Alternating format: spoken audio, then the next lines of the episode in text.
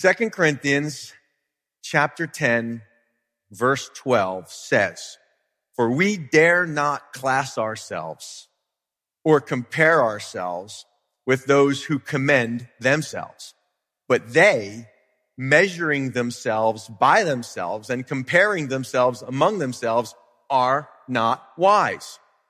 We, however, will not boast beyond measure, but within the limits of the sphere which God appointed us, a sphere which especially includes you. Drop down, if you would, to verse 17. We'll read just that last verse as well. Verse 17 says, But he who glories, let him glory in the Lord. For not he who commends himself is approved, but whom the Lord commends. So we have been looking at this next section in Second Corinthians.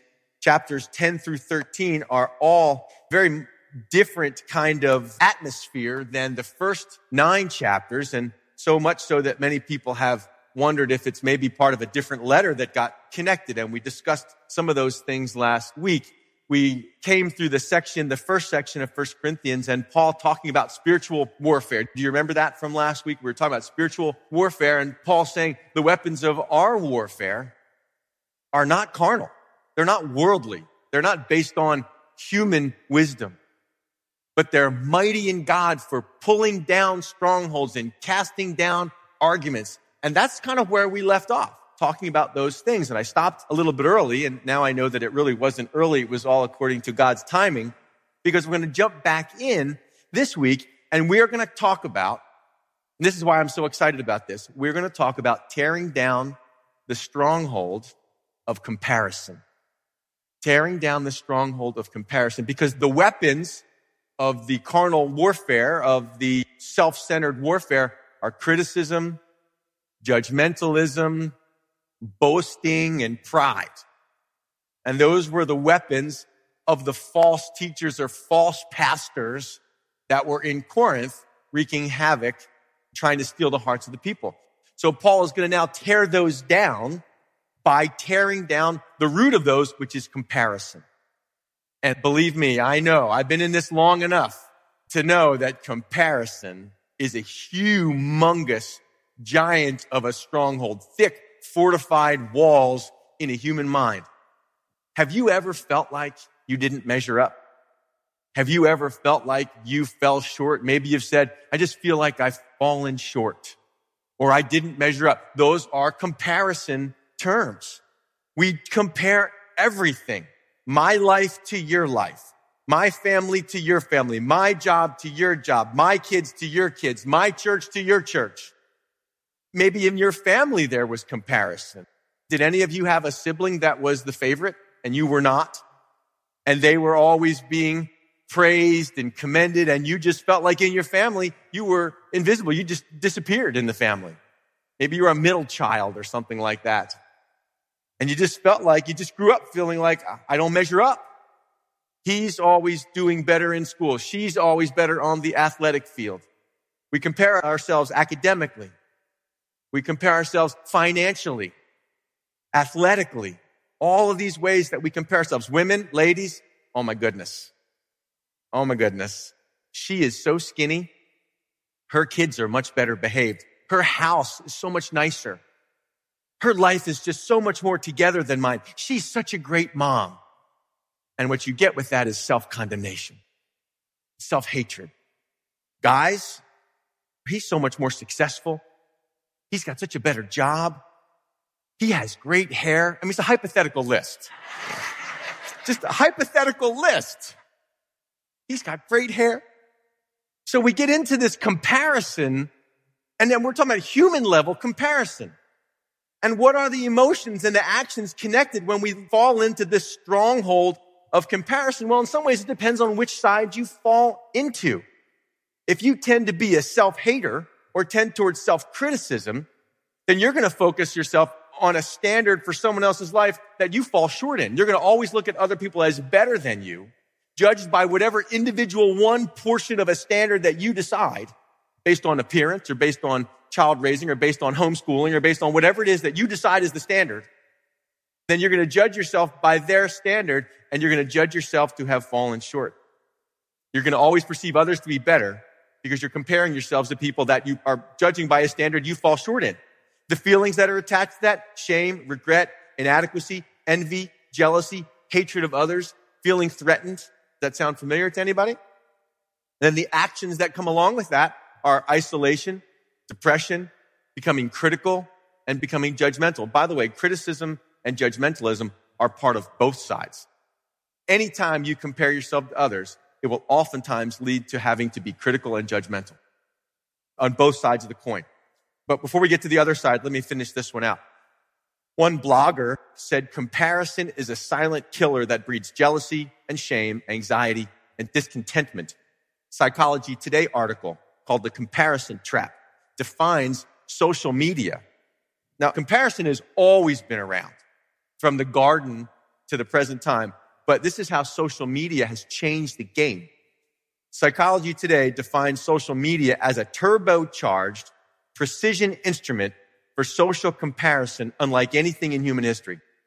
Part of its uniqueness, researchers point out, is that it paints a heavily skewed picture of one's social universe.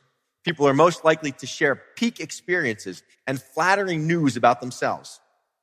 This is what a University of Houston psychologist calls everyone else's highlight reel. And tech companies furthermore use algorithms to prioritize that very information in social media feeds the narrow, distorted slice of reality that is displayed on social media, where most people live, is almost perfectly constructed to make viewers feel deficient and discouraged as you compare yourselves to someone else's highlight reel. You compare your blooper reel to their highlight reel. Look, if you struggle with depression, if you struggle with discouragement, can I just beg you, get off of social media? And ultimately, we'll look at how Paul says to, to tear down this stronghold, because we're going somewhere with this.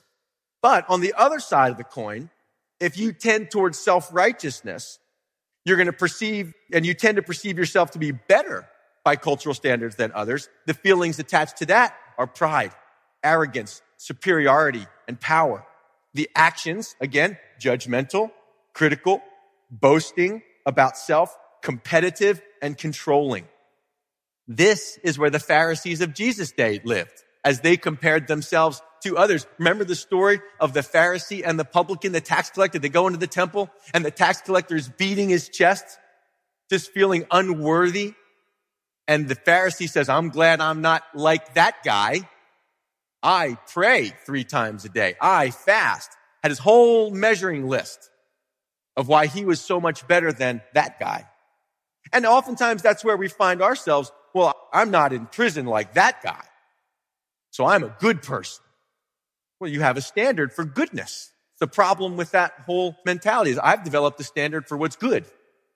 And I fit my standard, but you don't. So I look down on you, but up on me. So both of those things I find to be true. And this is where Paul is with this self-righteous folks. This is what the apostle Paul is dealing with, with the boasting, with the criticism, with the judgmentalism. He's on the receiving end of that. Remember, even in 1 Corinthians, if you were here for that study, there were factions happening in the church in Corinth. Some would say, I'm of Paul. And others would say, I'm of Apollos. And others would say, I'm of Cephas. They were comparing and contrasting the different teachers and aligning themselves with the ones that they felt were measured up to their standard. And this is creating great division in the church. For Paul here, as I spoke about last week, it's the sophists it's the wise arguers and debaters, those that have elevated speaking ability to be at the top of the list of what makes a good pastor. And the beauty of that for them was they were all good speakers. They had their good speakers club and they were a self-proclaimed attaboy club and they just congratulated themselves and felt good about themselves when they compared themselves to others. And one of those others was guess who? The apostle Paul. Because you see, he didn't have such a great speaking ability. He didn't have a stage presence. So they were able to look down on him. So how does Paul, listen carefully, how does Paul stick with it? How do you stick with it? When you're faced with having to pastor a church or do ministry or be engaged in life where other people are looking down on you, criticizing you, and you're forced to compare yourself to them, how do you get by? Well, that's exactly what Paul is going to talk about. So verse seven, he says, do you look at, speaking to the church, do you look at things according to the outward appearance? Great question. If anyone is convinced in himself that he is Christ, let him again consider this in himself, that just as he is Christ, even so we are Christ. So the first thing Paul says is stop being overly concerned with externals. He says to the church, do you look at the outward appearance? I mean, is that what you're looking for to determine spirituality? And think about when they chose King David, when Samuel comes to anoint King David to be king. They picked all the older brothers. Samuel said, oh, this has got to be the guy. Look at him. He's big. He's strong. He looks like a king. And then you get down to the little shepherd boy. And God says, that's the one, Samuel. And Samuel learns a big lesson, a lesson that you and I need to really take to heart today. God does not see as man sees.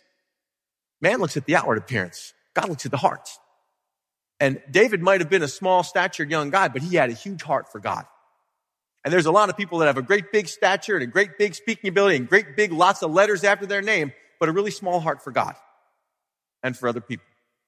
See, this is the challenge with comparison. We can only compare based on what we see. When we try to compare based on what's inside, we have to use our imagination because we don't really know what's inside that person. Solomon says this when he's dedicating the temple. When Solomon builds his temple, this beautiful, big, marvelous temple, during his prayer of dedication, he's acknowledging that God, the people are going to sin. And when they come to you, you need to forgive them. And that's a brief summary. He goes on and on about that. But this is what he says. He says, whatever prayer, whatever supplication is made by anyone, this is in the middle of a prayer between Solomon and God.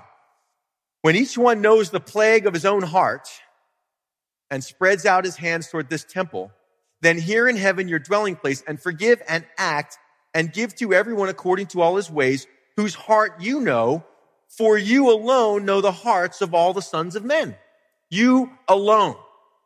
He doesn't say you and my dad, doesn't say you and this person over here. Says you alone know the hearts of all the sons of men.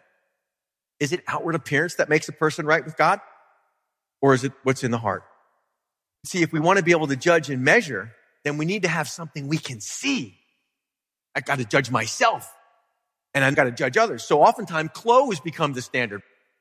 Some of you grew up in a church where it's got to be coat and tie and a dress. If you're a woman, it's got to be dress. Can't wear pants. You know what I mean. For the Amish, buttons or no buttons. For uh, women in some churches, it's a stylish hat.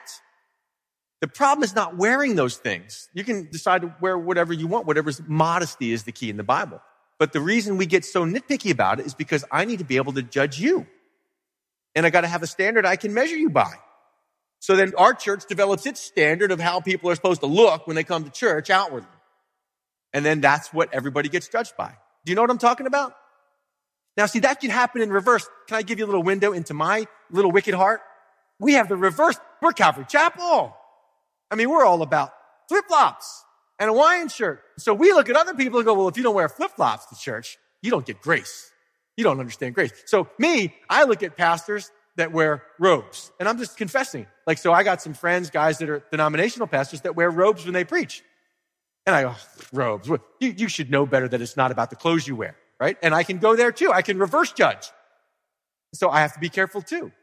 That it's not about robes or not robes. It's not about flip flops or not flip flops. It's not about shirts and ties or, or casual Hawaiian shirts. It's about what's in the heart. Am I with you, church? Are you with me? It boils down to this. Are you Christ's? And Paul says, if anyone is convinced in himself that he's Christ, let him again consider this in himself, that just as he is Christ, even so we are Christ. They were boasting and saying, well, we're really Christians. We're real, you know, that's how it goes. It's not that the people that don't dress like me or they don't carry the Bible it's not that they're not Christians. We'll acquiesce to, well, they can be, but they're not Christians like I'm a Christian. Because I wear this. If they were really believers, if they were really strong Christians, they would wear this too. And that's what's happening to Paul. They're judging him as, well, maybe he's a Christian, but he's not like us. We're really Christ. But evidently, Paul, he's not. Do you catch that? You got to read between the lines. If anyone is convinced in himself that he is Christ, they were. Let him again consider this in himself that just as he is, so am I. Matthew 23, 5, Jesus talks to the Pharisees about these things. Everything they do is for show. On their arms, they wear extra wide prayer boxes with scripture verses inside, and they wear robes with extra long tassels just to show. Why do you think tongues, speak, the gift of speaking tongues became so elevated in the church in Corinth and in some ways elevated in our church culture? Because it's a visible thing. It's a fakeable thing.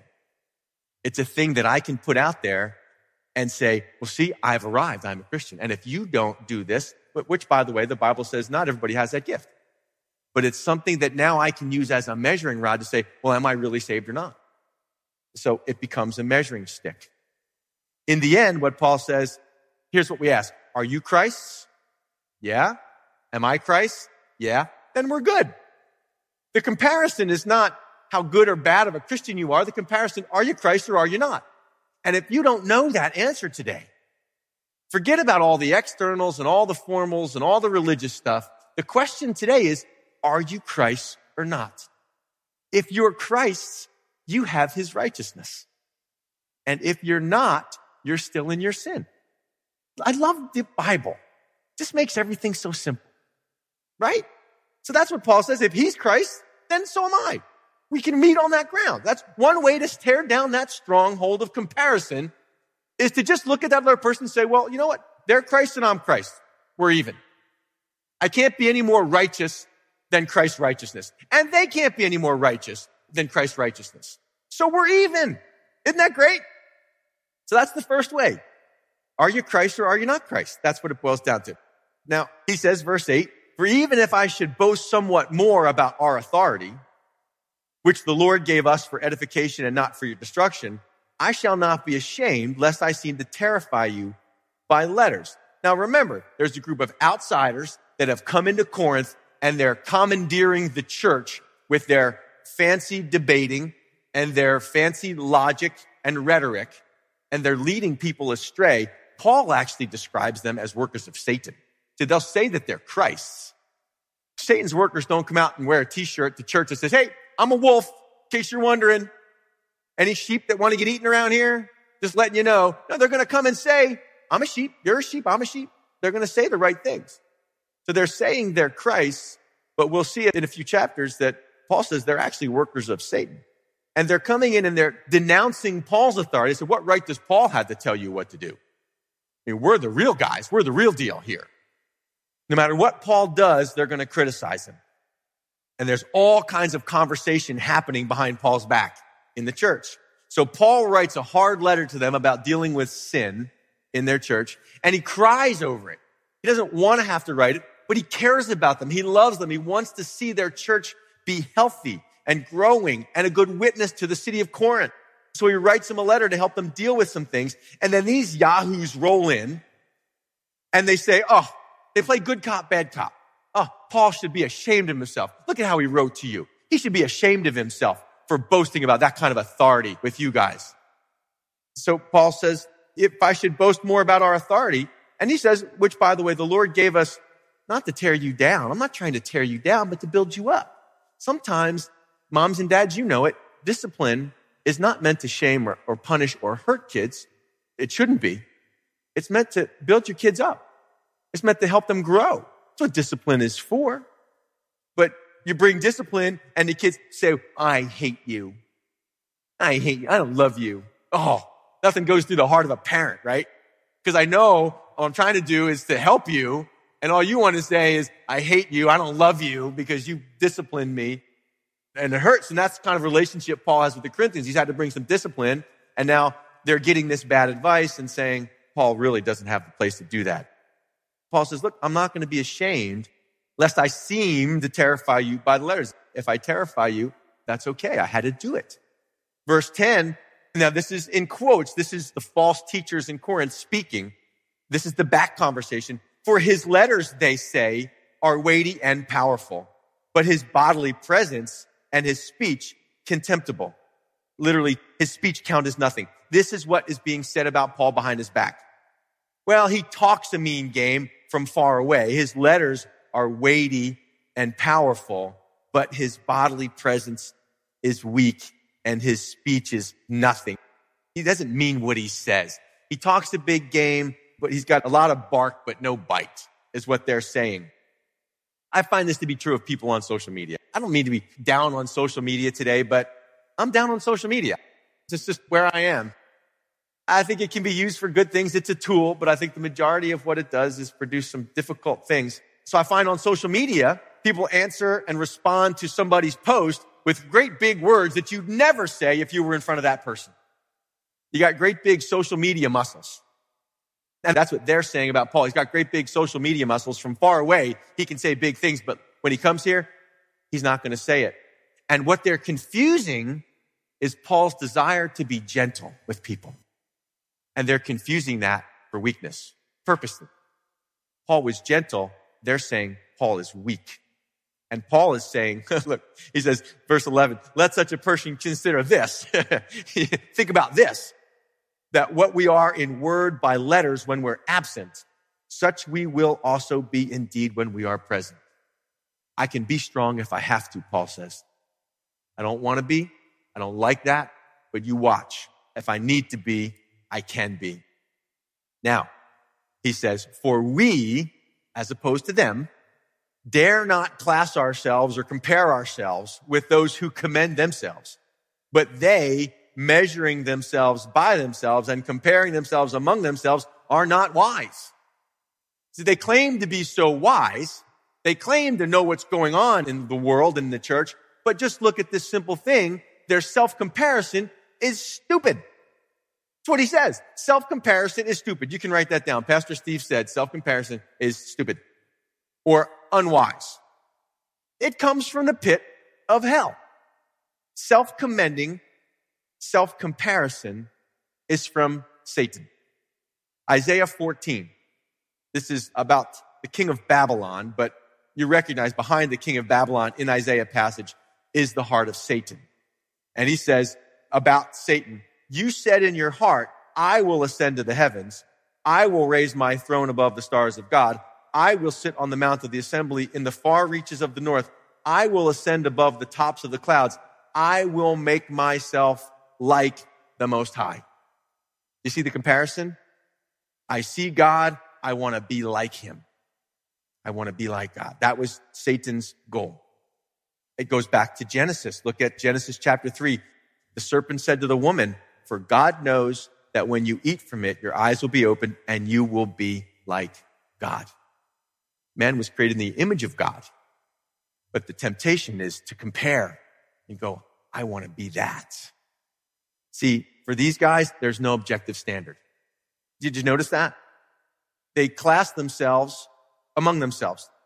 To class yourself, you ever felt like, well, that's the upper class and I'm the lower class. We've decided that there's different classes and we have the standard for what's upper class, upper crust, the kind of car you drive, the kind of house you live in, the kind of clothes you wear, the kind of job you have. That's upper class, but I'm lower class. And look at life in places like India where there's the whole class society. It's all based on class and you're born into that. You can't change that.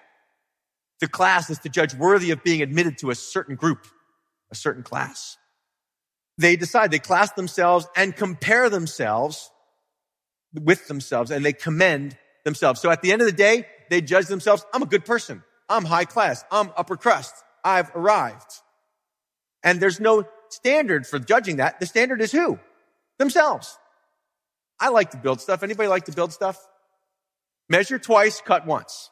Measure twice, cut once. We have an objective standard. I mean, imagine if you and I were going to build a deck together. I'm building a deck right now. And I am thankful that I have an objective standard for what is a foot. Because if you have a different tape measure and you come out and I go, well, I got to make this 10 feet. So we both stretch our tape measures out and I go, well, 10 feet is here. And you go, no, I don't think so. I don't think that's a foot. Well, who says you get to decide what a foot is? Like, who made you the foot king? The measurement God. But isn't that what we try to do? I mean, think about what happens if there's no objective standard. It was Protagoras, the sophist in Greece, that said, man, the measure of all things, which is the root of what we call relativism. Truth is relative. It's not objective. It's subjective. It's whatever I think it is. Do you know what happens when truth becomes relative? What happens when morality is relative? You get Nazi Germany. When they brought the Nazi higher ups for trial in Nuremberg for their war crimes, Do you know what they said? We're trying you for murder, for genocide. And they said, you can't do that. So by what law will you judge us? And the argument was, we as the Nazis created law and our law said that killing people that were less than us, like Jews, was okay. So we made a law and then we followed our law. And so how can you judge us? And the answer, brilliant answer. This is all recorded in a book called When a Nation Forgets God by Erwin Lutzer. Get a copy of it. It reads like tomorrow's news. When a nation forgets God, seven lessons we must learn from Nazi Germany. Excellent book. This is one of my big takeaways. The answer to that question was every law must be subject to a higher law by which it can be judged, good or bad. How do we judge laws, whether they're good or bad? How do we judge morality unless we have some kind of standard for whether that is moral or not moral? What about gender? There are so many different gender identities today.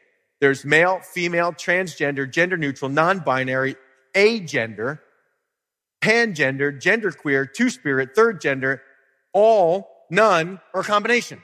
And that's just some. When it comes to gender, there's no baseline. There's no standard. And this is what Paul is facing, not in terms of gender or morality, but in terms of ministry. You see what he says? They measuring themselves by themselves and comparing themselves among themselves says this is not wise. This is not good. To compare, to judge one thing relative to another, to examine two or more objects, ideas, or people in order to note similarities and differences. With Paul, they measured him by their standard and found him deficient in speaking ability and in stage presence. Remember they said his bodily presence is weak. And church history, as I've mentioned, has told us that very fact. Now, I've mentioned it before. There's a book from probably the third century AD called The Acts of Paul and Thecla. And it actually gives us a physical description of Paul. It says he was a man of little stature, thin haired upon the crown. I like that about him. Crooked in the legs, of good state in body, with eyebrows meeting like a character from Sesame Street, and with nose somewhat hooked. This is what Paul looked like. Now, if you're going to be a great speaker and you're going to be an engaging entertainer, you also have to have an engaging stage presence. At least that's what they would say. So the first place they start criticizing Paul is his looks, his appearance, because that's what mattered to them. His bodily presence is weak and his speech literally counts as nothing. He's not saying anything worthwhile. He's not meaning what he says. And what they're saying is, oh, Paul, he can be strong from a distance, but when he's present, he's all bark and no bite. So if we trust in the speaking ability, then we say the gospel is deficient. It's not about the seed that you sow. It's about how you sow the seed. When I sow my seed, I twirl around, I dance. I use PowerPoint to sow my seed. My seed is better. No, it's not. We got the same seed. The seed has life, not the sower. Now I'm all for sowing seed with clarity and with effectiveness, but it's so easy to then put the emphasis on the sower and not the seed. So what do we compare? We compare everything, money, intellect. Are you from an Ivy League school? Do you have a PhD?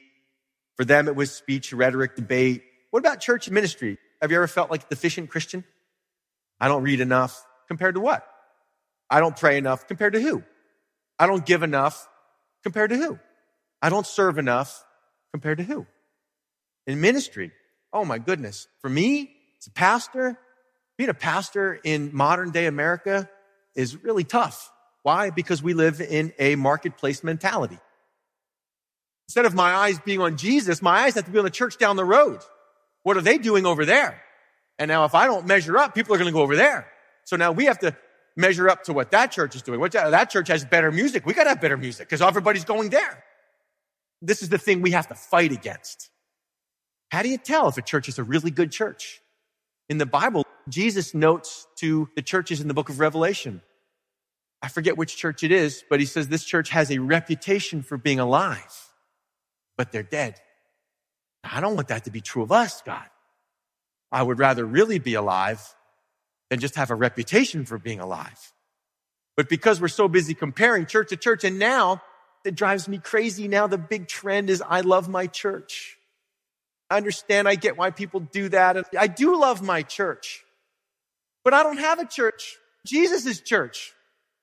And that's meant to say a recognition that there's one church and we're all part of it. But I'm just trying to point out the mentality, the subtle things that breed comparison, even in church life, that get frustrating and discouraging because we have no standard to measure. Then we make up our own measure and that's what we judge other people by. So what's the answer? Because when you have the wrong standard, you develop a wrong view of yourself. So what's the answer? I like Paul. Maybe you missed it. I'm going to point it out to you. For we dare not class ourselves. I don't enter into it.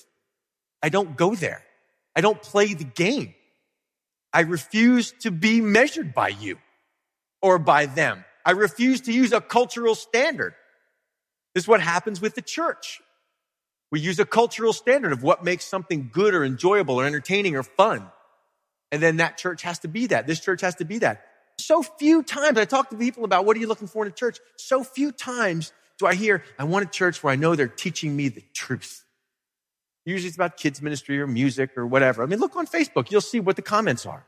This church has great music. This church has great this or great that. And I want to, and I hope you join me. I want to do everything I can to just build up the whole body of Christ. That's always been our purpose. Always been in my heart to say, I don't want to draw attention to us or what we're doing. If God's working through us, people will notice. We don't have to say it. If you have to say it, maybe God's not working. So let's just do it, right? That's what Paul's ultimately going to get to, but hang with me for a minute. So when we're comparing ourselves to others, Paul says, I'm not going to go there because then I'm not looking at Jesus. Hebrews 12 says, I'm going to run my race with endurance. My race. Whose race? My race. Not their race, not their race. I'm going to run my race with endurance, looking where? Looking unto Jesus, the author and finisher of my faith. He is your faith, but that's between you and him.